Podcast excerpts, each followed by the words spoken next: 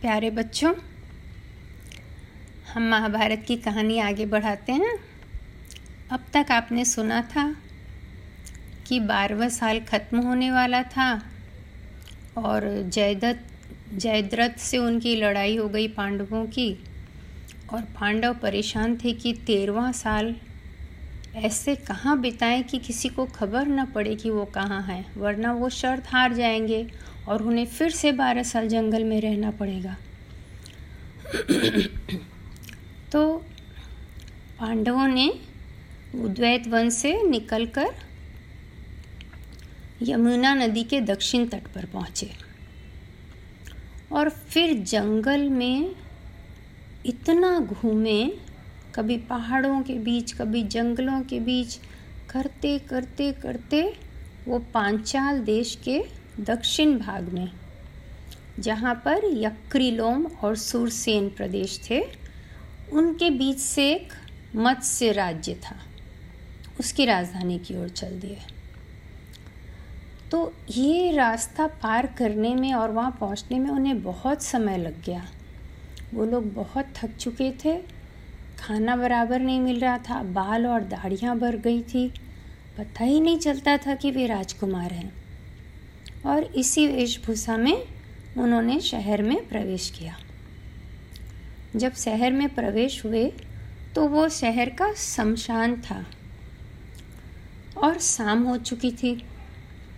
तो युधिष्ठिर ने अपने भाइयों से कहा कि हम अगर अपना हथियार लेके शहर में जाएँगे तो लोग हमें तुरंत पहचान लेंगे। इसलिए हमें यहाँ अपना हथियार अच्छी तरह छुपा कर फिर शहर में जाना चाहिए। तो शमशान में उन्होंने बहुत सारे पेड़ों की तलाशी की और एक पेड़ जो उन्हें काफ़ी खोखला लगा अंदर, जगह थी जिसमें काफ़ी, उसमें उन्होंने अपने हथियार छुपा दिए। उसके बाद वहीं रात में सो गए। दूसरे दिन सुबह उठकर नहा धोकर और फिर युधिष्ठिर बोले कि मैं यहाँ के राजा के पास जा रहा हूँ, विराट नगर के। और तुम लोग भी धीरे धीरे एक एक करके वहाँ आके नौकरी मांगना। और इस तरह वो निकल गए।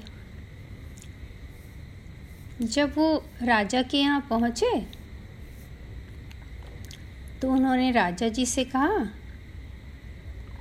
हे महाराज, मैं एक गरीब ब्राह्मण हूँ। मेरा नाम कंक है।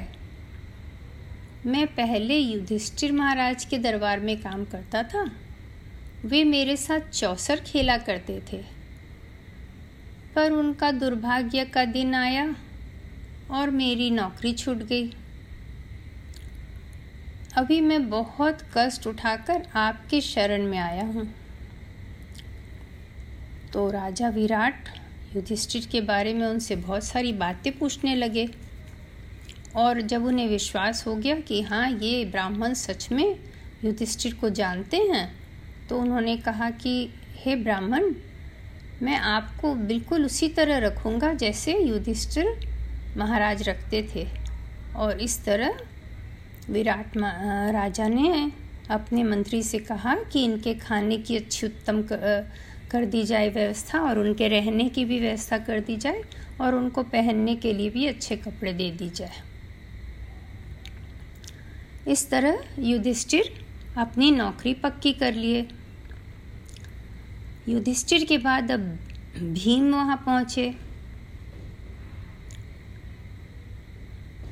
भीम जो है, राजा के पास जाकर बोले, मैं शूद्र वर्ण का हूँ, मेरा नाम बल्लय है। मैं महाराज युधिष्ठिर के यहाँ रसोइये का काम करता था। और उनका अन्न भंडार संभालने की जिम्मेवारी मेरी थी। तो राजा उनको देखकर बोले, बल्लभ, तुम रसोइये से ज़्यादा पहलवान लगते हो? तो भीम ने कहा हाँ महाराज, मैंने पहलवानी में भी बहुत नाम कमाया है। इसीलिए महाराज युधिष्ठिर मुझे बहुत मानते थे। लेकिन दुर्योधन वगैरह को मेरी कद्र नहीं थी। और दूसरे छोटे छोटे राजा तो मुझे पेट भर खाना भी नहीं खिला सकते थे। इसलिए मैं भटकते भटकते आपके शरण में आया हूँ। राजा बोले, बल्लभ, तुम चिंता न करो। मेरी पास इतनी गायें हैं कि तुम्हें दूध, दही, मक्खन की कोई कमी न होगी। जितना चाहोगे भोजन मिलेगा। और यदि तुम अपनी खाना बनाने की कला से मुझे संतुष्ट कर पाए तो मैं तुम्हें और भी सुविधा दूँगा। इस तरह भीम को भी नौकरी मिल गई। अब द्रौपदी जो हैं, वो दासी का वेश बनाकर और रानी के पास पहुँची। उन्होंने रानी से कहा मेरा नाम सैरंद्री है। मेरे पति गंधर्व हैं। वे आजकल बड़ी मुसीबत में हैं। इसलिए मैं अपने पति की आज्ञा से आपकी शरण में आई हूँ। आप जो आज्ञा देंगी मैं उसका पालन करूँगी। मैंने पहले श्री कृष्ण की रानी सत्यभामा की सेवा की है। मेरा श्रृंगार कला उन्हें बहुत पसंद था। लेकिन अभी मुझे वहाँ से जाना पड़ा। तो रानी को उसकी बातें सुन के बड़ा अच्छा लगा, वो बहुत प्रभावित हुई। उन्होंने कहा अच्छा आपने सत्यभामा का श्रृंगार किया है तो मैं आपको अपनी सेवा में बहुत खुशी के साथ नियुक्त करती हूँ। फिर द्रौपदी बोली कि, हे महारानी, मेरी सिर्फ़ एक प्रार्थना है कि आप मुझे कभी भी महाराज या किसी भी पुरुष पुरुष की सेवा में न भेजें। क्योंकि अगर मेरे पति जो कि गंधर्व हैं, उन्होंने ऐसा देख लिया तो वो निश्चय ही उसे मार डालेंगे।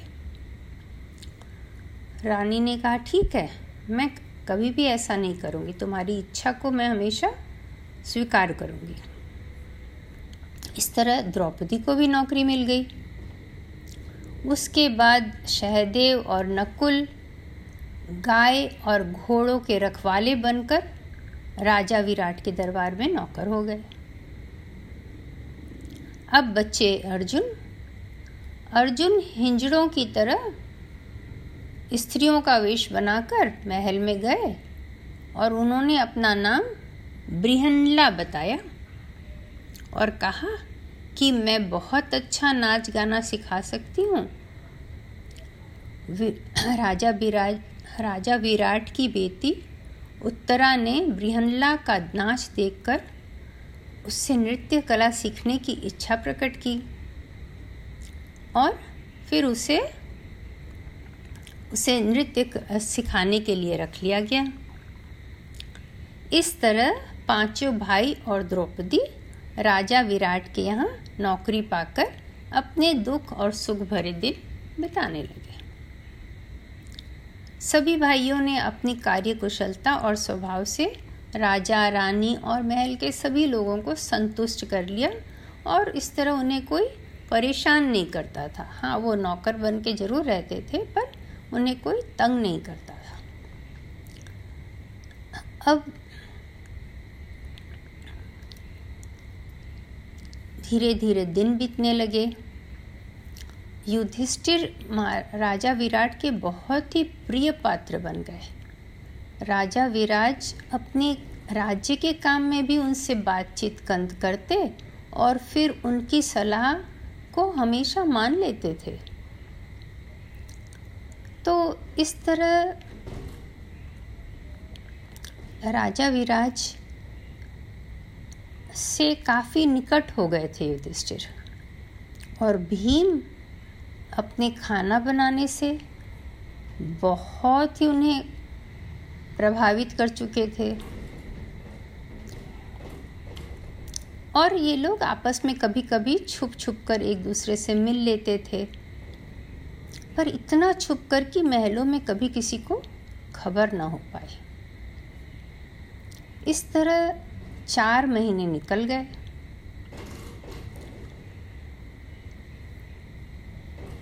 उन दिनों, इस समय, साल में विराट नगर की राजधानी में एक बड़ा प्रसिद्ध मेला लगता था, जहाँ पर सारी प्रजा आती थी और कोई कुछ वहाँ पे रखता था, कोई अपना, कोई तरह का कला दिखाते थे और इस तरह से वहाँ बहुत सारे पहलवान भी आते थे। एक बार एक पहलवान आया, जिसने कहा कि किसी की हिम्मत है मुझसे लड़ने की तो सामने आए। किसी की हिम्मत नहीं हुई, और वो पहलवान ललकारने लगा विराटनगर के पहलवानों को। कि यहाँ के पहलवान क्या चूहे हैं, जो मेरी बात सुन के कोई आ ही नहीं रहा मेरे से लड़ने के लिए? राजा विराट को बहुत ही बुरा लगा। उन्होंने कहा, अरे, तुम इतने सारे पहलवान हो, इससे लड़ने का साहस नहीं रखते? लेकिन कोई भी सामने न आया। तो राजा को बड़ा गुस्सा आया। उन्होंने कहा अच्छा तो मेरा रसोईया लड़ेगा इससे? राजा ने बल्लभ यानी भीम को बुलाया और उससे बोले, मेरी राजधानी की इज़्ज़त तुम्हारे हाथ में है। तुम इस पहलवान को हरा सकोगे? लेकिन भीम को डर लग रहा था कि अगर मैं इसे हरा दिया तो लोग मुझे पहचान लेंगे, फिर हमें बारह वर्ष जंगल में रहना पड़ेगा। लेकिन तब तक युधिष्ठिर ने उनको इशारे में लड़ने के लिए बता दिया। जैसे ही युधिष्ठिर ने बता दिया उनको लड़ने, वो तुरंत अखाड़े में कूद पड़े और ज़ोर से जा भिड़े उससे। लड़ाई चलने लगी। कभी जिमूल ज़मीन पे गिर जाते, कभी भीम। ऐसे तो भीम उनको तुरंत उड़ा, हरा सकते थे, पर भीम ऐसा करना उचित नहीं समझ रहे थे, क्योंकि उन्हें डर था कि कहीं ऐसा ना हो कि लोग पहचान जाए उन्हें। इसीलिए वो भी बार बार गिर रहे थे और उठ रहे थे। लेकिन बाद में फिर एक बार जब जिमुल गिरा तो वो उठ ही नहीं पाया क्योंकि वो बहुत थक गया था। तब विराट राजा बहुत खुश हुए और भीम को उन्होंने बहुत सारा पुरस्कार दिया। इस तरह दस महीने भी निकल गए। बस अभी इन लोगों के मन में था कि किसी तरह दो महीने और कट जाए तो हमारे सिर से संकट हटे। एक दिन रानी जो थी, विराट राजा की, जिनके पास द्रौपदी काम कर रही थी, उनका भाई रानी से मिलने आया। तो उसे द्रौपदी दिख गई। द्रौपदी दिखते ही उसको लालच आ गया। उसने कहा, अपनी बहन से, तुम अपनी इस दासी को मेरे पास भेज दो। रानी बड़े असमंजस में पड़ गई। क्योंकि उन्हें पता था कि द्रौपदी ने उनसे वचन लिया है कि वो कभी किसी और पुरुष के पास उसे नहीं जाने बोलेंगी उनकी सेवा करने। लेकिन रानी अपने भाई को ये बात नहीं कह पाती थी, क्योंकि उनका भाई सेनापति था विराट नगर का, और उन्हें डर था कि अगर भाई उनसे लड़ लेगा तो कुछ गड़बड़ करेगा। तो उन्होंने क्या किया? अपने भाई से कहा कि भाई तुम ही खुद उससे मिलकर उसको मना लो। अब कीचक जो है उनका भाई इसके पास अकेले में आया द्रौपदी के पास और बोला कि तुम मेरे साथ चलो, मैं वो दूँगा वो दूँगा वो दूँगा। पर द्रौपदी ने बोला, हे सेनापति, मैं तो पराई स्त्री हूँ, आप मेरे से ऐसी बातें ना करें। लेकिन वो अपनी बात किसी भी तरह मानना चाह, मनवाना चाहता था। और द्रौपदी उस दिन तो भाग गई, लेकिन वो अपनी बहन को बोल गया कि अगर तुम मुझे वहाँ पर उसको नहीं भेजोगी तो मैं इस पूरे राज्य को ख़त्म कर दूँगा। अब रानी भी डर गई। अब आगे क्या हुआ? वो फिर नेक्स्ट बार सुनेंगे। तब तक के लिए बाय बाय